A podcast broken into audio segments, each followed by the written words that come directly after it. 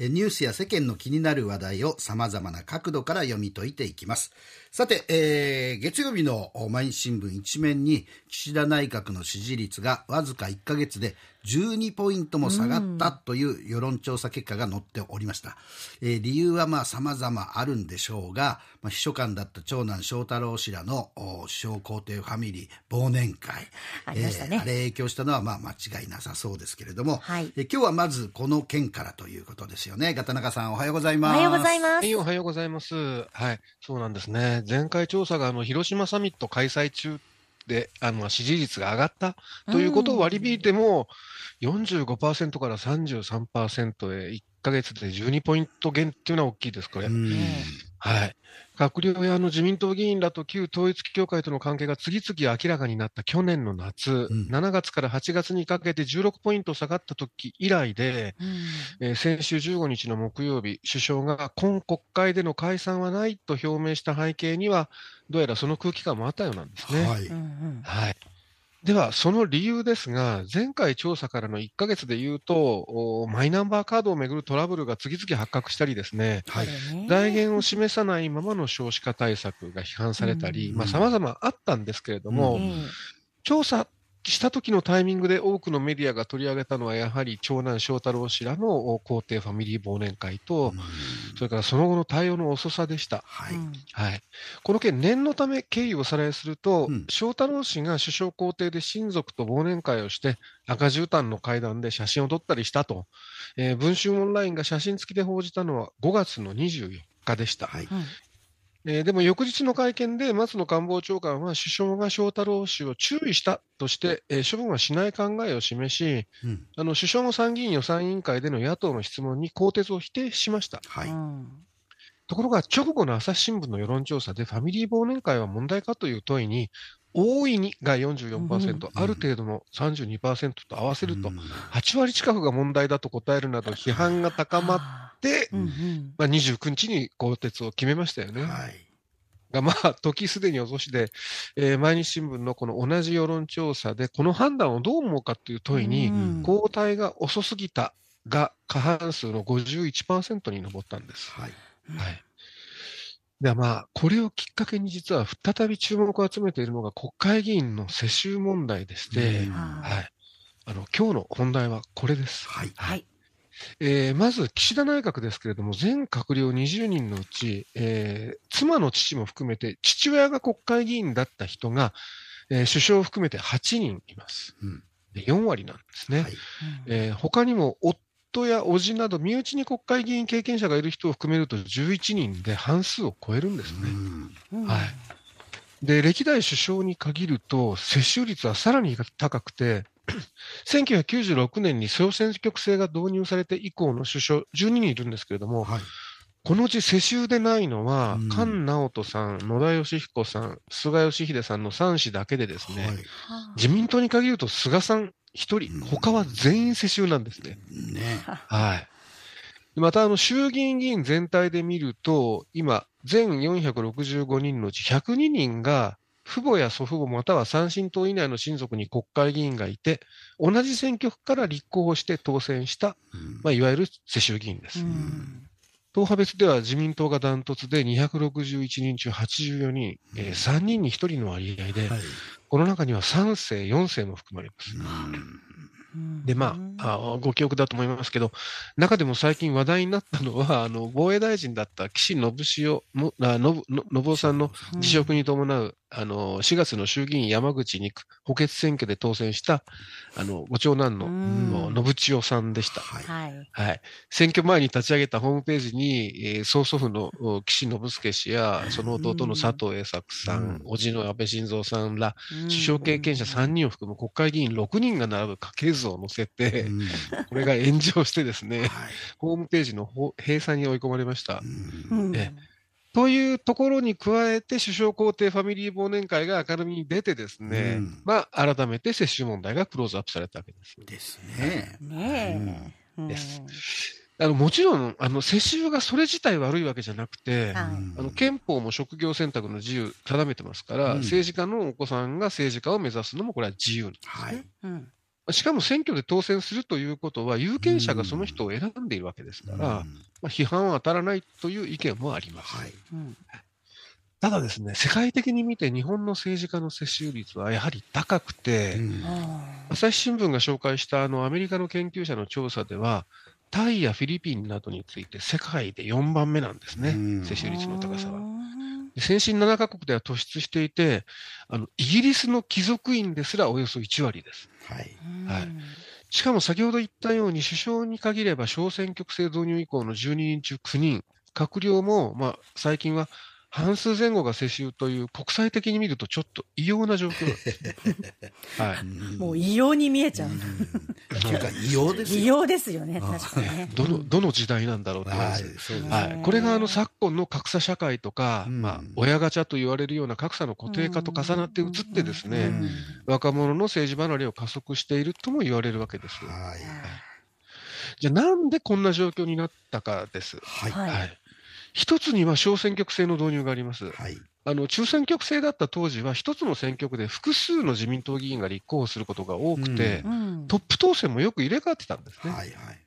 それが一人しか当選しない小選挙区制になって、こうん候補の固定化が進んだ上、うんあの比例復活制度もあってですね、与党の候補者は落選ししにくくてですね、そうねう。んそうなると選挙区ごとに、まあ、一人だけの当選者という、こうんう、殿様が生まれやすくなったんですね。はい。はい。さらにこれは、あの、制度上の欠陥だと思うんですが、選挙資金の問題もあります。はい。はい。一般に親から子へ相続があれば、額に応じてですが、相続税かかりますけれども、うん政治家には抜け道があってですね、はい。これ政治団体の継承なんです。うん政治団例えば現職の国会議員が毎年自分の政党支部に寄付を続けて、その総額が何億円になってもですね、はその政党支部を引き継いだ子供に相続税はかかんないんですね。い。ええ、そうなんですか。はいそうなんですうん。で、よくあの選挙は地盤、看板、カバンの3番って言われますけれども、はいはいえー地盤は後援会。うん。で、えー看板は親の名前。うんえーこれを引き継いだ上にですね、はい。政治資金というカバンも残されると、うん。それは選挙強いですよ。ですよね。はい。実際に日本経済新聞の調査では、小選挙区制の導入後、世襲議員の当選率は8割近くて、うんそれ以外の当選者の3割に比べて突出して高いそうです。んっていうから、そういう小選挙区に変えてったんですよね、おそらく。そう国会自民党の議員、あの、うん中曽根さんでしたっけね、これやったのね。いや、あれはでも、あの、小沢さんが主導で、まあ、政権交代しやすくなると外国は、まあ、基本的にみそうだよっていうようなことだったんですけれども、は結局自分たちい。にまあ、でも結果的にこうよなっちゃったってういうことですね。うんで、あの、しかも、世襲議員はそうじゃない議員に比べて、初当選年齢が低くて、はい。例えば、あの、さっき言った、あの、小選挙区制で首相に上り詰めた世襲議員9人の初当選年齢は、福田康夫さんの54歳を除いて全員20代から30代です。うん。正解は一般に年齢じゃなくて当選回数で序列が決まるんで、あ若くして当選するとそれだけ早く入閣できるので、だから必然的に大臣も首相も世襲議員が多くを占めるようになるわけです。あそれもおかしいですよね。能力のある人が、あの、閣僚になるべきであって、そのはい当選回数とかじゃないですよね。だからなんか時々ね、在庫一掃なんていうことが言われたりしますけれどもそうで、すね。はい。うんで、繰り返しになりますけど、現実がそうだということで、世襲議員が悪いというつもりはないんです。はいはい。ただ、結果として弊害は生まれてます。うん。はい。一つは、えー彼らの多くが選挙区で育っていないということですね。はいうん特に父親が国会議員である場合は、選挙区が地方でも育ったのは東京っていうケースが多くて、うん特に首相に限ると、小選挙区導入制以降のあの世襲の首相9人中、7人が選挙区ではない東京の高校を卒業しています。はい。うんはい。以前は全く逆でしてう、ん昭和の頃はですね、田中角栄さんから、あまあ、昭和最後の首相だった竹下登さんまでは、うんこれ全員が地方出身者でした。はい。うんはい。だから、ただでさえ定数是正で首都圏選出の議員が増える中ですね、うんこれ二重に議員の一極集中が進んでいるとも言えるんですね。はい。で、またあの日本的な家制度の中で後継者はどうしても男子から選ばれやすくて、うん女性議員が増えにくい理由の一つとも言われてるんですね。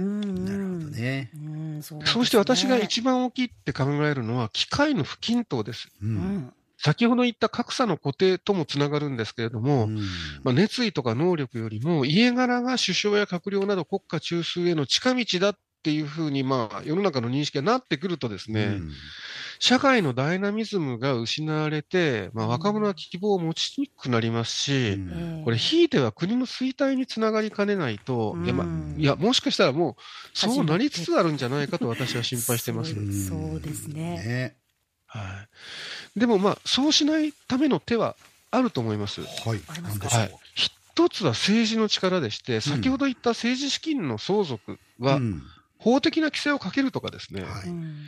政党が自ら親族が同じ選挙区で立候補することを禁じるとかですね、うん。仕組みを定めることですね。うんうんそんなことしねえよ、自分の首絞めるなと思われるかもしれませんが、はい。うん実はですね、日本でも政権交代選挙となった2009年の総選挙で、うん旧民主党は三親等以内の親族が同じ選挙区を引き継いで立候補することを認めないというふうに、党のルールに明記してですね、これに対抗して自民党も同じく、次の総選挙からは公認推薦しませんよと、その三親党以内で同じ選挙区は、うん。というふうに公約したんです。はいはい。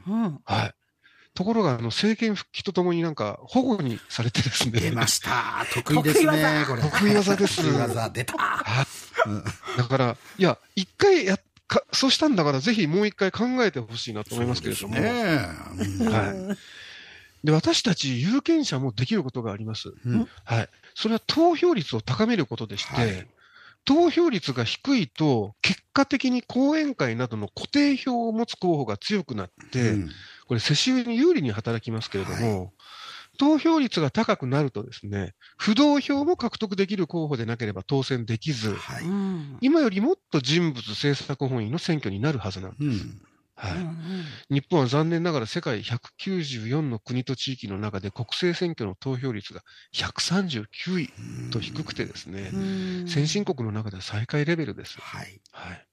ですので、次の総選挙は、まあ、早ければこの秋とも言われてますんで、ううんんどうせ何も変わんねえよと、絶望せずにですうね、んどうか投票に行って、えーまあ、変えたいと。うんこのままではどうかなと思う人は変えてほしいし、それでも通る世襲議員の方々は胸を張っていただきたいというふうに思います。うんなるほどね。まあ確かに。いろいろ思うことがね、多い昨今ではございますが、もう渡辺さんのおっしゃる通りでございますよね、はい。まずは投票に行くっていうことだけは心がけているってことが大事で、その投票するためには、普段誰が何を言ったり、えーどの政党が何を掲げているか、あるいは何を保護にしたか、そうそうそうついたか、それちゃんと見ておくっていうことが大事なことっていうことでございますね。ね矛にさせないことですね。ですね。ねはい、えー元サンデー毎日編集長片永修一郎さんでした。どうもありがとうございました。ありがとうございましたはい、どうもありがとうございました。